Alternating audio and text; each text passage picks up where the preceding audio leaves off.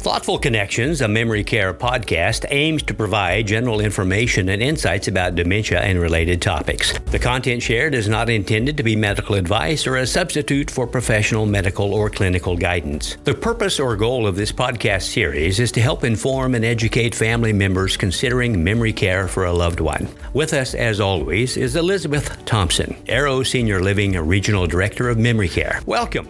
I'm Charlie Johnson, your host. Now, Elizabeth, uh, welcome back for another another round of visiting about all things dementia. Thanks for having me. So, here's the question for this session.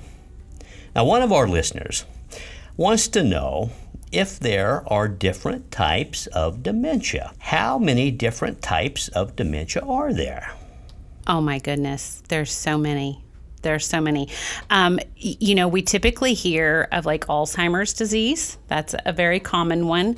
Um, at one point in time, I think that that was attributed to 80% of the dementias out there. But now that we're learning more, that's a, that's less than that. Um, vascular dementia is a common one. Lewy body dementia, um, frontotemporal lobe, which you know Bruce Willis he was just recently in the last year diagnosed with frontotemporal lobe dementia. Um, it gets really tricky because you can also have what's called mixed dementia. You can have more than one type of dementia. And all of these dementias are very unique in where they start in the brain and how they progress. So, like Alzheimer's, for example, if you were to push about two inches in on either side of your temple, you wouldn't want to do that though be kind of painful. But if you were to push two inches in on both your temples, that's where you'd find your hippocampus, your memory maker. And typically that is where Alzheimer's starts. But then for someone who has like Parkinson's dementia, their disease starts in the back of their brain near the brain stem. So you see a lot of co- uh, a lot of motor skill deficits before you see cognitive. So yes, there are many types. So, so Parkinson's disease is actually considered to be dementia. It is a type of dementia. I was yes, not aware is. of that. Yeah. Yep, there's um, different types of dementias. Um, there's even genetic types of dementias. One that we're seeing more frequently is alcohol onset dementia. Talk, talk to me about that. So basically, if you drink a whole whole lot, it's not a good thing over long periods of time. Well, here all, all, this time I've been worried about my liver. Now, now you've just given me one other thing to worry about.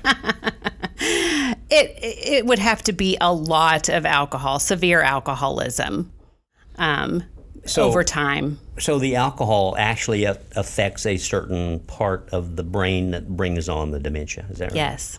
Yes. So I have often heard Alzheimer's mm-hmm. and dementia used interchangeably. Talk to me about that. They're not. If you listen to our first episode, you'll know that dementia is that umbrella term. And under that umbrella fall Alzheimer's disease, Lewy body dementia, frontotemporal dementia, vascular dementia, Parkinson's disease, Huntington's disease. I mean, there's so many different types of dementia. Take a wild guess. How many types of dementia do you think there are? Well, uh, you've listed about 14 or 15. I wasn't really guess, I wasn't really counting. Um, I'm going to guess 25. There are over 124. What? Yes. Yes. Over 124 different types of dementia. And I would say, like five, six years ago, they were saying there's over 80 types. So we just continually learn more and more and we're discovering more types of dementia. And so, so this, when you say discover, they, they're discovering it through research. Mm-hmm. Yes. So, so that's why it's so important that research continues. Research yes. is continued to be funded. Yes. Yes. And so, so we, uh, as you all that, that are working with dementia, dementia um, patients, dementia residents, um, so so the more you learn, the better you're able to uh, to help these and support these individuals. Right. Absolutely. So, so in your your years of working with individuals with dementia, I, am sure that you've encountered multiple diagnoses. Yes. Yes, I, I will say though, one of the problems that we have is because of the stigma and because of the sweeping it under the rug, those symptoms, most people don't get a true diagnosis until they're like five years in to their disease. Why, um, why is it? Um, sweeping it under the rug, always the spouse always answering for the husband. So, so they, they want to deny the Deni- fact that, that, they're showing the symptom, symptoms. Yes, and I even think that doctors too. I mean, a lot of family um, practitioners, uh, they just think it's a, a, normal part of aging. Um, I, I, think that seeing a neurologist is where you're going to get a clearer picture. But um, like, I have a family member who has dementia and his spouse um, is so used to answering questions for him that you don't always see it right away until you get him one on one and and start talking to him. And then you start to really see some of those things. When she's there she's always kind of filling in those gaps those blank spots during conversations so you just don't really see it. So um, people that are going to notice those changes maybe on the outside, maybe neighbors, maybe a, a, daughter or a son. And I think that it's so important that we listen to them. Um, when we start seeing the slightest changes, let's get it checked out. Mm-hmm. So the sooner the better. Yes, because there actually are some uh, medications that are out there that will help slow the the progress of the disease. There is no cure. But most of those medications that are out there have to be taken early, early on. Mm-hmm, mm-hmm. Because if you've got someone who's in mid stage dementia, those medications aren't going to help.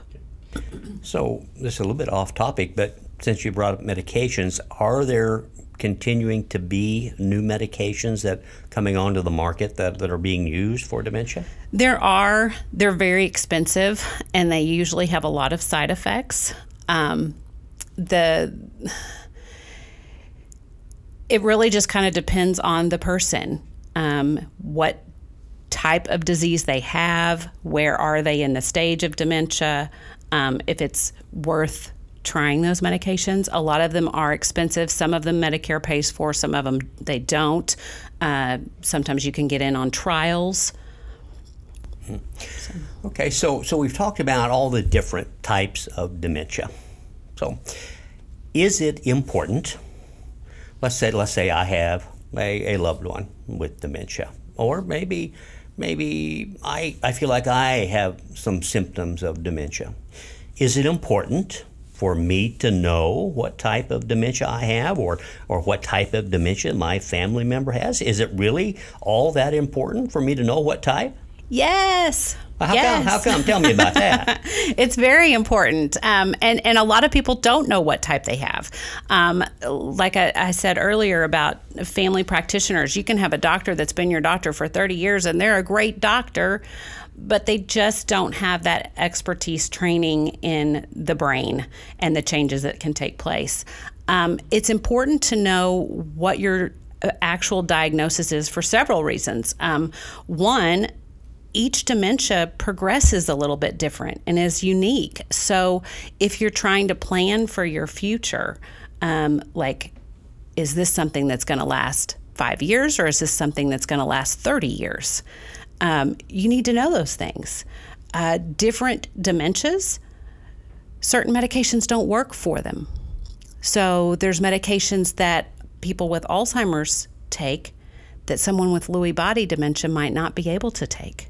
So, knowing the exact type of dementia you have, the better you can plan for your future, um, the better you can also um, create that care plan. Okay. You know what what kind of things are going to happen for someone with frontal temporal dementia? You know, typically the first things that we see are language deficits, not being able to find the right words. Um, someone with Parkinson's, we're not going to see that with mm-hmm. until much, much later. Right. And Parkinson's normally is uh, something like with motor function. motor skills and yes okay yeah. and that's where it starts and some don't always develop uh, the cognitive piece but some do mm-hmm. um, and so that's the difference of that type of dementia starts in the back of the brain at the brain stem whereas Alzheimer's is starting in that memory maker spot. Um, frontotemporal lobe dementia starts in your frontal lobe. Um, so different types of dementia start in different places and so you're going to see different symptoms in the beginnings for different types of dementia. And in order to know what to expect it really helps to have a clear diagnosis. Sure. So one thing that that interests me that that you have brought up is talking about um, well first of all you, you have mentioned previously that that there is no cure for dementia. Correct. And and it is terminal. Yes. Okay. And you've also mentioned that that different different dementias progress differently. Mm-hmm. Okay. So so can you you know give me some examples of maybe uh, like uh, a type of dementia that maybe um, is quick, like uh, progresses quickly, uh, compared to maybe a type that maybe is slow in in its progression, and, and maybe discuss that a little bit. Sure. Um, so, Lewy body dementia is typically one that goes much quicker. Uh, it's a more aggressive type of dementia, whereas vascular dementia can last for many, many years. Um, vascular dementia is a blood flow dementia. Um, it's a lack of blood flow to the brain. Um, that so typically when someone has vascular dementia, there's been a history of high cholesterol, um, stroke, those types of things. Um, Alzheimer's disease also can last much longer than Lewy body dementia. Someone who has mixed dementia, it may go quicker. There's so many factors that that factor into the progress of the disease also. Um, it's really a full medical history because if you take a completely healthy person, great physical shape, um, and they have absolutely nothing wrong with them except for Alzheimer's, they may live much longer than the person who is the same exact age as them who has Alzheimer's but also has diabetes. So sure, there, there's a lot of lot of factors that come Yeah. into play besides besides the dementia. right, You know, you know, all, be, as you mentioned, it could be diabetes, could be high blood pressure, it could be they may have heart disease, could have had a stroke. There's a lot Yep. of a lot of other variables that come into play. absolutely. You know, as I've mentioned uh, to you in, in our previous episode, you know, my mother was diagnosed with with uh, uh, Alzheimer's, and Okay. she actually um, was probably at home uh, with it uh, for a couple of years before. Back in the 90s, uh, then we put her into what we would call then a facility, and she was there for, for six years. So, so you know, I would say that she had her dementia uh, for, for at least at least eight years. You know, it, is that about a common uh, length of time for someone um, with Alzheimer's? About eight years? Is that a common length? Um, five is about the average. Really? But yeah. Yeah, we see it a lot. Um, I have a friend who um, has a parent that has been showing um, signs of dementia for quite some time, um, but the family just is in denial. Oh, he's just getting older. He's just forgetting things. It's just, oh, he just needs a little extra help. Um, where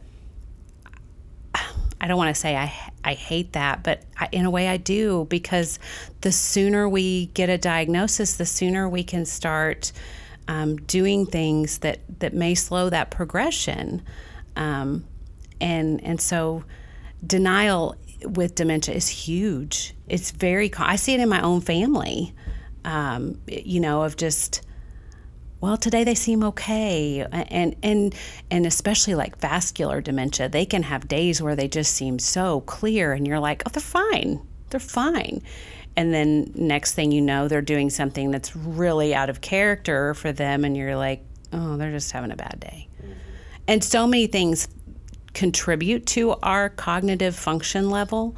Um, if we are dehydrated we're not going to be as clear if our blood sugar is elevated, we're not going to be as clear. Um, if our blood pressure is too high, if our oxygen is low, all of those things also contribute to it. So, any time we are seeing signs of dementia that um, are making it hard for someone to get through the day w- without having some of these issues, we need to get a diagnosis. Okay. So we've established the fact there are all kinds of of dementia. Uh-huh. All right. And we've established the fact that it's important uh, to know what type you have. Right. How does a family or an individual, how do they go about finding out what type of dementia they have? Sure. So, first, it's a, a visit to most likely your family practitioner. Um, most insurances want you to start there, anyways, and then get a referral. Um, however, your family practitioner is probably not going to have all of the information that you're going to need. Um, I suggest asking for that neurologist consult. Um, that is what they specialize in. They're going to be able to do much thir- much more thorough testing. Um, they're going to not only look at your medical history, but they're going to um, look at all your ailments, all your comorbidities. Um, you know, if you have diabetes, if you have high blood pressure, if you have COPD, all those types of things, um, they're going to look at those. They're going to do um, cognitive testing that is probably going to be much more in depth.